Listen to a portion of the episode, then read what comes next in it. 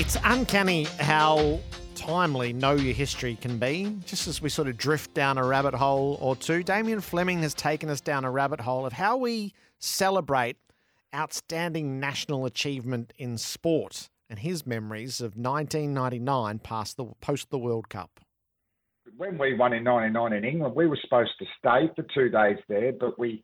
We management, Bruce Bernard, our um, Steve Bernard, our manager, got the call from um, uh, John Howard's office that we, we need to get home. We need to get to the lodge. Yes. So we virtually partied all day and um, into the morning, got onto a plane, went straight to a big function at Crown. Did we? Do, I think we did the parade in Melbourne, and then the next night we're at the lodge um, with Johnny Howard hosting us. Nobody knows our history better than Shannon Gill. Our McCafe coffee catch-up, thirty days, thirty deals, is back at Macca's. Hello to you, Shannon. Hello, Jared. How you doing? I'm well. I'm well. What? There's a bit more detail than ninety-nine, uh, isn't there? There is. And I, I, we, some colleagues and I did a bit of research on this a few years ago, and we, we spoke to Flem about it. There, it wasn't just a ticker tape parade. It was a ticker tape tour. So it, it went... Wednesday in Melbourne, ticker tape parade, one hundred thousand people. On the Saturday, then, the the Melbourne-based players went and were paraded with the cup at a St Kilda and Collingwood match at Waverley Park. Right. Of which Flem had a footy and says he kicked he kicked a goal from forty metres out on Waverley Park. This is the last year of Waverley as a as a venue. Then... the cup gets flown to Sydney that, that night or that afternoon, uh, and the Sydney-based players did a lap at a rugby test between Australia and England. But wait, oh, yeah. There's more. More? Then on the Monday, the entire team goes and d- does a ticker tape parade of Sydney. So there was a bit of a battle of trying to who would get the ticker tape parade. They were bidding for which which city would get the ticker tape parade. Both got it. And then that night on the Monday was when they went to the lodge. So that's how much things have changed. Oh, we're, we're talking so about whether great. There should be a ticker tape parade. Cities were bidding for the ticker tape parade back in nineteen ninety-nine. Oh, that...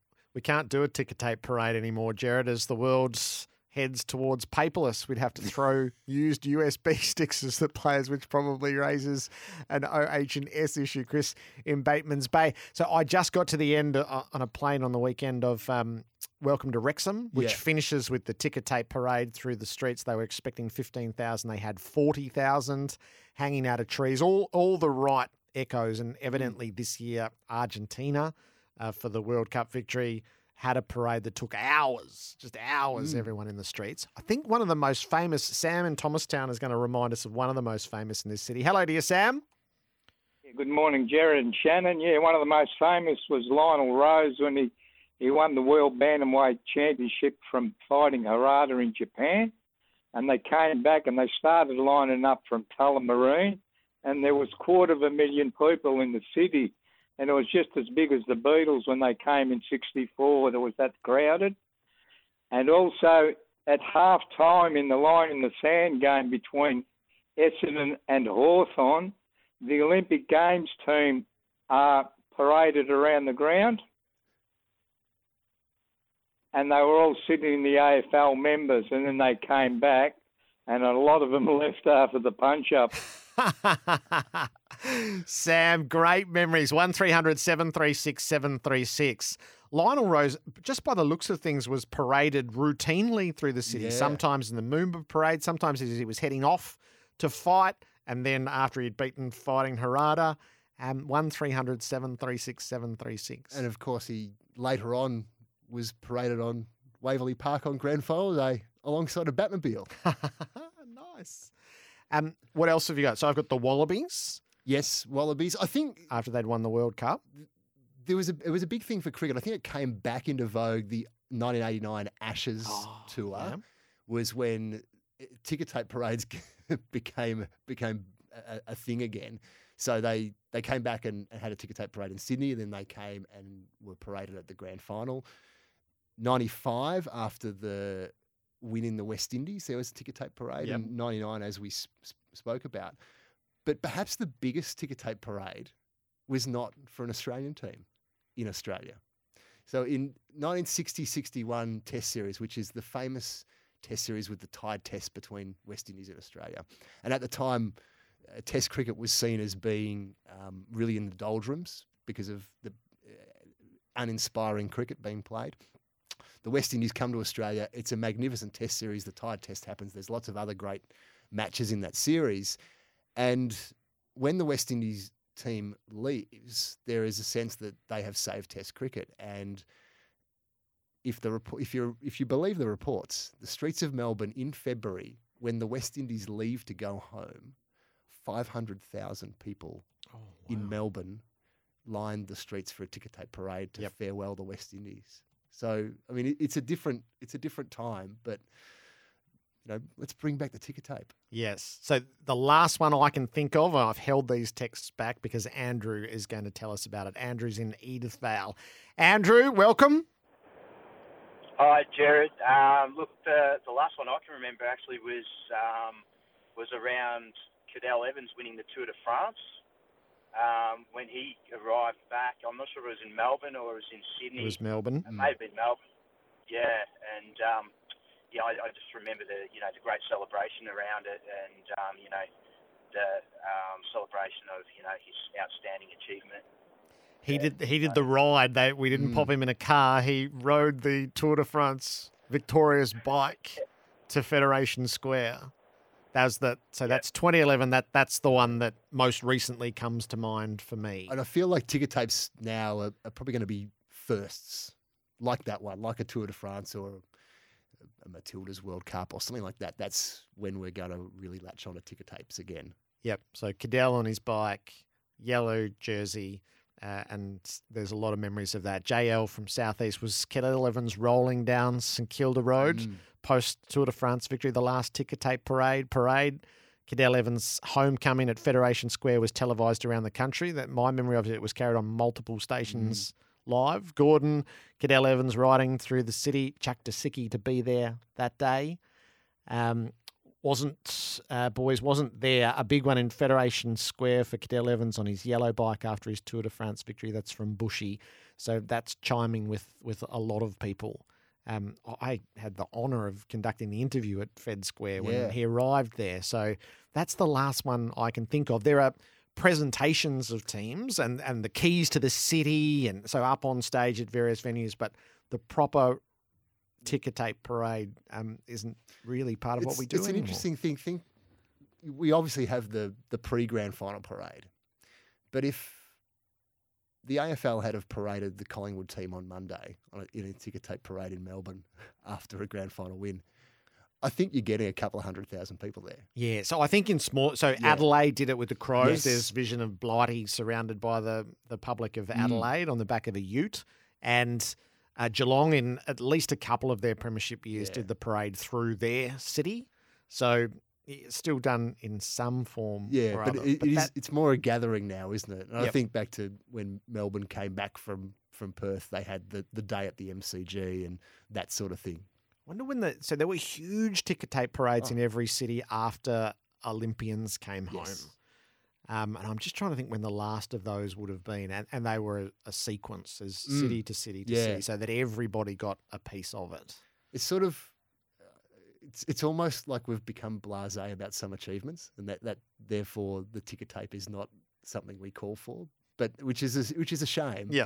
But I think some achievements do call for it, like the Cadel achievement obviously is going to be something that's we've never experienced before. I'm going to pass this on to Cricket Australia. It's from Gavin from Albury, who heard what Jeff was saying before, and he was talking to his dad about just that. I would mm. love to see some sort of recognition on day one of each test, and then the three trophies on the concourse in glass cases during each test where fans can take photos with them. I still remember having my photo taken with the ninety-nine World Cup trophy as a nine-year-old, and it was the highlight that year for me, along with being there for Brett Lee's debut at the G. There is still something magic about seeing a trophy in the flesh, isn't there? Uh, I, even I went down to Car- uh, Carlton training before they played in the final series this year, and, and in the foyer at, at, at Carlton is all of the all of the Premiership Cups, yep. and just the, the the people coming in, standing next to Premiership Cups and getting their photos taken was was amazing. Yeah, Yep. All right. So ticker tape parades from years gone by. oh four double three ninety-eight eleven sixteen. Um, you, you've guided us through the World Cup and you told us last week around the place of mm. each final and each champion in history. First blush on what we just lived through? My my first thought is that if India had have won this World Cup, they would have sat atop the mountain and we all sit below and we all bow before India. The fact that Australia's won the World Cup is that it's Australia and India sitting at the top of the mountain of world cricket and everyone else is well below. So I think that is a that is something that, that may play out over the next little while. Um, but I, I look at, yes, we won the Test Championship against India. I still think the fact that India have beaten us in the last few Test series, both home and away, means they're the they're the heavyweight champion of, the, of world cricket. But I think we we are absolutely standing next to them as the as the, the the next best contender. And you know, we can make the argument after after this week that we're they're equal. And where do you think this achievement will find its place as time goes on mm. for an Australian team? Well, it's interesting. I, I look at it, and I think there's there's certain elements that punctuate each of our wins. Now, what will this win be known as? I, I'm I'm sort of thinking it's it's the win. It's it's almost sort of the, the team win with fielding as our as our calling card. Yes, we had the Maxwell moment. Yes, we've had Travis Head's um, century in the final, and we've Mitch Marsh had his big century. But it's not as if one player has sort of dominated the tournament right throughout. And I think even when we think of the when we think of the final in years to come, are we going to think more about Travis Head's century or are we going to think more about Travis Head's catch? Yep. And I feel like the catch might be the thing that we think about more, which sort of plays into, okay, Australia is clearly right up there with India. But I don't know if we could argue that head-to-head batting and bowling, that we are more talented than India. But I think our fielding dragged us over the line. Something that was ordinary at the start of the World Cup and then came to the fore in various ways. Think of think of Marnus on the boundary in the last over v New Zealand. That outfielding pretty much won that game. Think of Dave Warner taking a catch against Sri Lanka in, in the deep, which sort of awoke us from a slumber. So I think this is this is almost the World Cup won by fielding, and that might be something that, that we remember it by. So the touchstone for this is always the Bobby Simpson days. Mm. Could it be a marker of Andrew McDonald's years well, that when it, it really mattered, well, the fielding? It's funny how indis- uh, how um, history repeats, because when Australia won its first World Cup in nineteen eighty-seven, we were we were, one of, were not any, anywhere near that one of the fancies for that tournament, but it was sort of seen as a, a World Cup won on work ethic and fielding, and installed by by Bobby Simpson, who had recently taken over, and that was that was his thing. So if we're not going to be the best batting or bowling team, we're going to be the best fielding team. So there's a little bit of that that echoes as well, I think. Know Your History. Shannon Gill is in the studio. We have our McCafe catch-up each Thursday, barista-made ice-cold drive-through for your iced coffee favourites at McCafe. We'll delve a little further into the reminiscing of drafts gone by with you next. Yvonne Goolagong uh, is remembered as a ticker tape parade. Newcastle Knights in nineteen ninety-seven was huge. I can admit that's sort of the sweet spot, late nineties, team that represents your whole town, wins the competition. Absolutely, that would have been that would have been something. oh four double three ninety-eight eleven sixteen, ping through your thoughts. Melbourne's weather, partly cloudy, a top of twenty-six for City Power, supplying power to homes in the C B D and inner suburbs. Bit of footy in your family too. McNolan, the galloping gasometer, he'd be full of advice, wouldn't he? Yeah, uh, yeah. Mick's obviously different player to what I am, but yeah, um, he had an awesome career at North Melbourne, so yeah, hopefully I can do the same as what he did. Hands down my favourite moment of the draft coverage. So that was pick eighteen, Darcy Wilson, who's the great-nephew of McNolan. McNolan. So terrific historical mm. reference point by Ben Dixon. But then you go, when did McNolan pass away? He, he died in two thousand eight, so I suspect Darcy is three or four at the time. There might not be much advice coming that way. So you can you, you can just trip up on telly, and I've done this many a time in any sort of way. So we thought a bit of reminiscing over the draft yeah. as a television product, which has now been refined and, and simulcasters. You could have watched either mm. Fox's coverage, um, which I, I work for Fox, but it was exceptional if you wanted everything. Yeah. And then you've got Cal teaming over on A F L dot com who just knows everything. So you're absolutely spoiled for choice. Well, I did a bit of digging, and the first ever draft on T V was thirty years ago. So nineteen ninety-three. And I I checked the T V guide to see what it was up against. So it was at on Channel seven at ten thirty in the morning.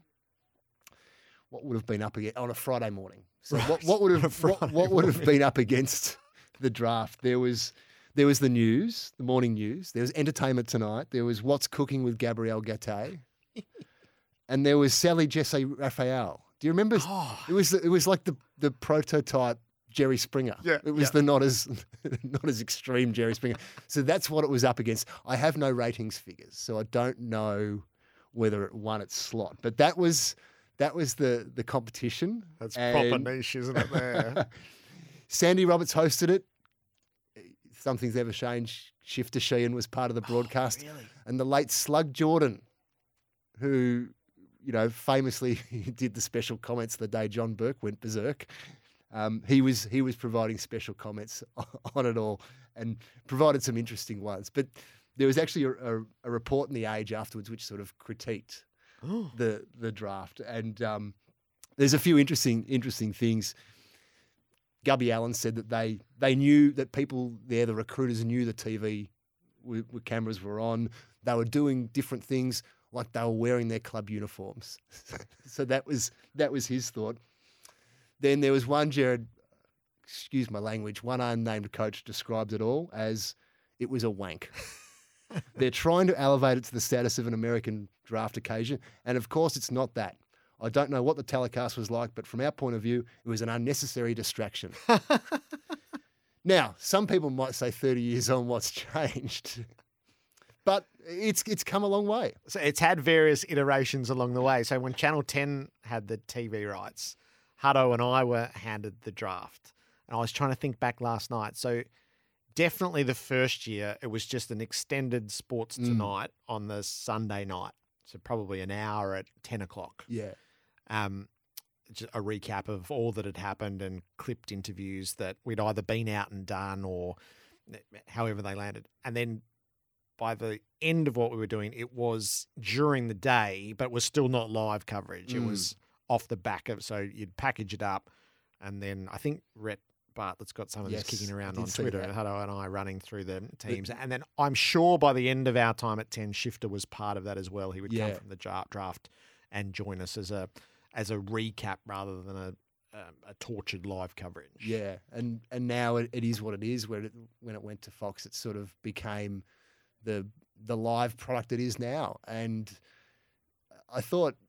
I, I went along to the draft just to have a look this this year, and it's a, it is if you've never been before, it is a it's an interesting beast because you had the room downstairs which was like a nightclub, and it had a D J and it had all that sort of thing happening, and some people like that and some people don't like that. But the, I think the, from a television perspective, the idea of having the mates around actually gave it a bit of a lift. But then you go upstairs to where the media and the clubs are, and it's completely different. It's the most sterile thing you've ever been at. So it's a really interesting, interesting sort of juxtaposition. And you, you see the kids come from the, the celebration downstairs and then go upstairs, and see you know media and so forth. And it's, oh wow, I'm. This is now what I've got to deal with. This is th- their lives are changing in front of your eyes. So there's a lot coming through on the text. So. Part of what sticks are the looks on faces, mm. and you can you can actually catalogue those. I'll never, ever forget the look on Des Headland's face when Brisbane took him. Devastation, yet Fev was ecstatic next to him. I like this. Troy and Glen Iris. I was so excited about the draft in nineteen ninety-three. Me and my mate had uni, and his mum had promised to record it for us. Get back after the lecture, and she has taped it on the wrong channel. Shattering. That was a so she got what's days gone by. They got What's Cooking. And Mozza was Bert Newton would have been crossing to Moira. Oh four double three ninety eight eleven sixteen uh, to join in. So there's a in America the draft is different because mm. there are college players who everyone knows incredibly well, and the college games, as everybody knows, yeah. they're played in front of bigger crowds than the N F L, and they're local celebrities, and sort of they're thrust forward into the world. So this year's N F L draft was outside um, Arrowhead Stadium mm. in Kansas City. So it starts with the massive hoo-ha of uh, of Mahomes and Kelsey presenting the trophy, and it, it is an extravaganza, and there's a, a huge stage that's been built. There's a live audience, and part of those moments in American drafts are when the crowd reacts poorly to a yes. selection that their team has yes. made. So there's a posse of each group of supporters. And then the second day of the draft, they had each team had almost a supporter come up yeah. to do the to read the next pick. And um, N F L Australia took at least one Australian over there mm. to read a draft pick. So built into that is all sorts of layers of, I don't know whether it's interesting or not, because yeah. it's still the progressive naming of players, the walkout, exactly what we just saw. Well, I, I feel this year was the the closest we may ever get to a player being picked who is already a celebrity. Yes. Harley, Harley Reid has been the number one pick for more than twelve months in this draft. So I think we knew Harley Reid better than anyone we've ever picked number one before. But as you say, we don't we don't sit we don't sit and watch under eighteens games in mass numbers. And they're under eighteen. That's the other thing. They're under eighteen. Now there's a in generally in American sport, they're going to be a little bit older than that. So yeah. it is it is difficult to replicate what it is in America. Yeah, it, it it's just straight up not like for like. Mm. Um, Nick, I had both draft coverages streaming at once. Had the sound on one, uh, on one I was watching at a time. If it was a pick I was interested in, I would tune into Fox and watch the team's pick and the reaction. If it was the background chatter, I'd go to Cal and Co for all the tidbits. Mm. So spoiled for choice in all yeah. of that. Um, can it be refined further? That's the question that's been asked. The draft coverage can still be refined. Save the player interviews till later on in the night. Let the players have their moment with family and friends and their new club. That's the push and pull of it. You want as raw a reaction as you can get before it's, you want the bubbling emotion and the not quite sure what to say rather than the composure that would come twenty minutes later. Yeah. It's interesting. I the, the, went to a few of the press conferences upstairs of the players, and first of all, they did really well for, for, for kids that have never stood in front of that number of cameras and that number of reporters. But I think particularly you, you're going to get more out of that than that the initial quick interview on T V. Yeah, yeah. Is that it's sort of for it, it is just for colour and mm. reaction and something that might last as opposed yes. to the more thoughtful, longer form of the press conference, which uh, you can't commit that time too, I don't think, in the live coverage. Bit of Know Your History with Shannon Gill. You're most welcome to join in oh four three three, nine eight, one one, one six, forty winks temper text. Get your unique bed match profile and find the right bed for you. forty winks serious about sleep. Here's Nathan in the newsroom. Nathan, thank you. The O M F Big Big Spring Sale is on now with up to sixty percent off selected mattresses. Uh, Shannon, so you mentioned Harley Reid there, and mm. there is an element of of a town thrusting forward a player. And you spent some time in Tongala in the lead up to the draft. I did. I had been to Tongala before and uh, loved the place. And when I knew that this was happening, I thought I'd, I wanted to go up there and talk to the locals about what it means to the town. And it's a funny thing. You get, it's a it's a town of nineteen hundred people. And as as someone explained to me, this do, this thing sort of thing doesn't happen to one pub towns like Tongala. It's it's a one pub town. And I went into a a, um, a farm supply shop there and sort of asked around and said, Harley Reid. And about three people jumped out. And there was the guy who had coached him this year. There was the footy manager at Tongala, all telling stories. And that's the sort of connection. I think people can get, dra- kids can get drafted from the suburbs. And yes, they'll have their, their people that know them.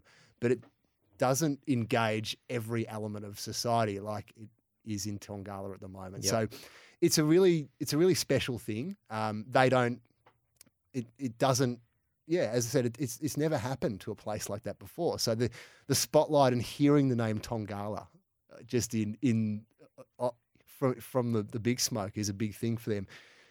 they told me about he. So Harley had a, a week off from under eighteens duties um, and wanted to play one last game for Tongala, and they deliberately didn't name him in the, in the side on Thursday because they thought they they might have an avalanche of, yep, of, yep. of people heading there.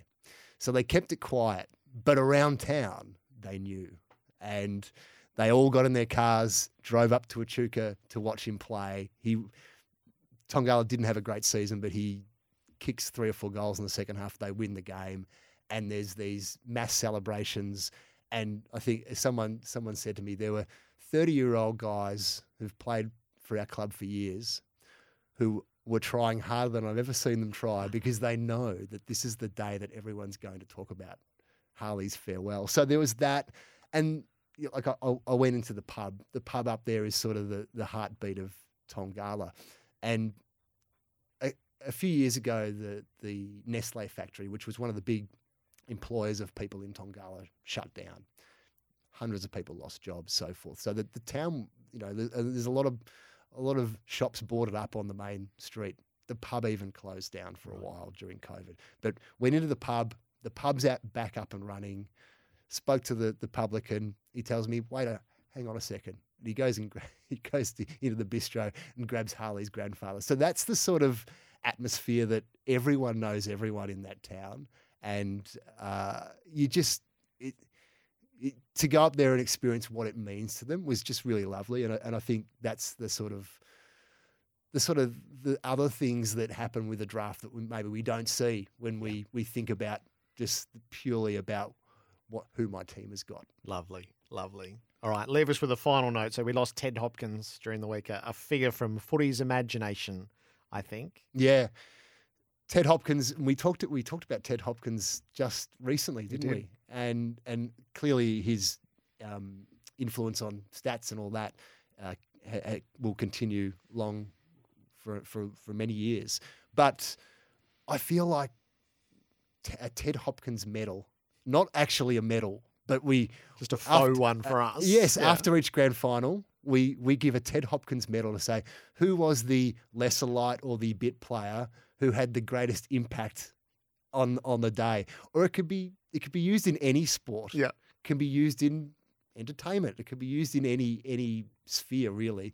But doing a Ted Hopkins, that's that's something that we should start um, adding to the vernacular. I love it. Uh, good to see you.